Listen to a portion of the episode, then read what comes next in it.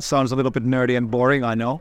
But it, it's in practice, it means things like digital identity, payment interoperability, the ability to basically send to send payments from one account to another account without ever thinking about where the other account, for example, is. In the world of mobile phones and mobile technology, this is already true. I mean, I can I can dial a number, I can send a WhatsApp message to a number without ever thinking if the other side is on my same network, for example, or not. We want to achieve this same goal in financial services as well, and I think this common infrastructure is making this happen. The interoperability is a key topic that we need to address in the financial sector in general.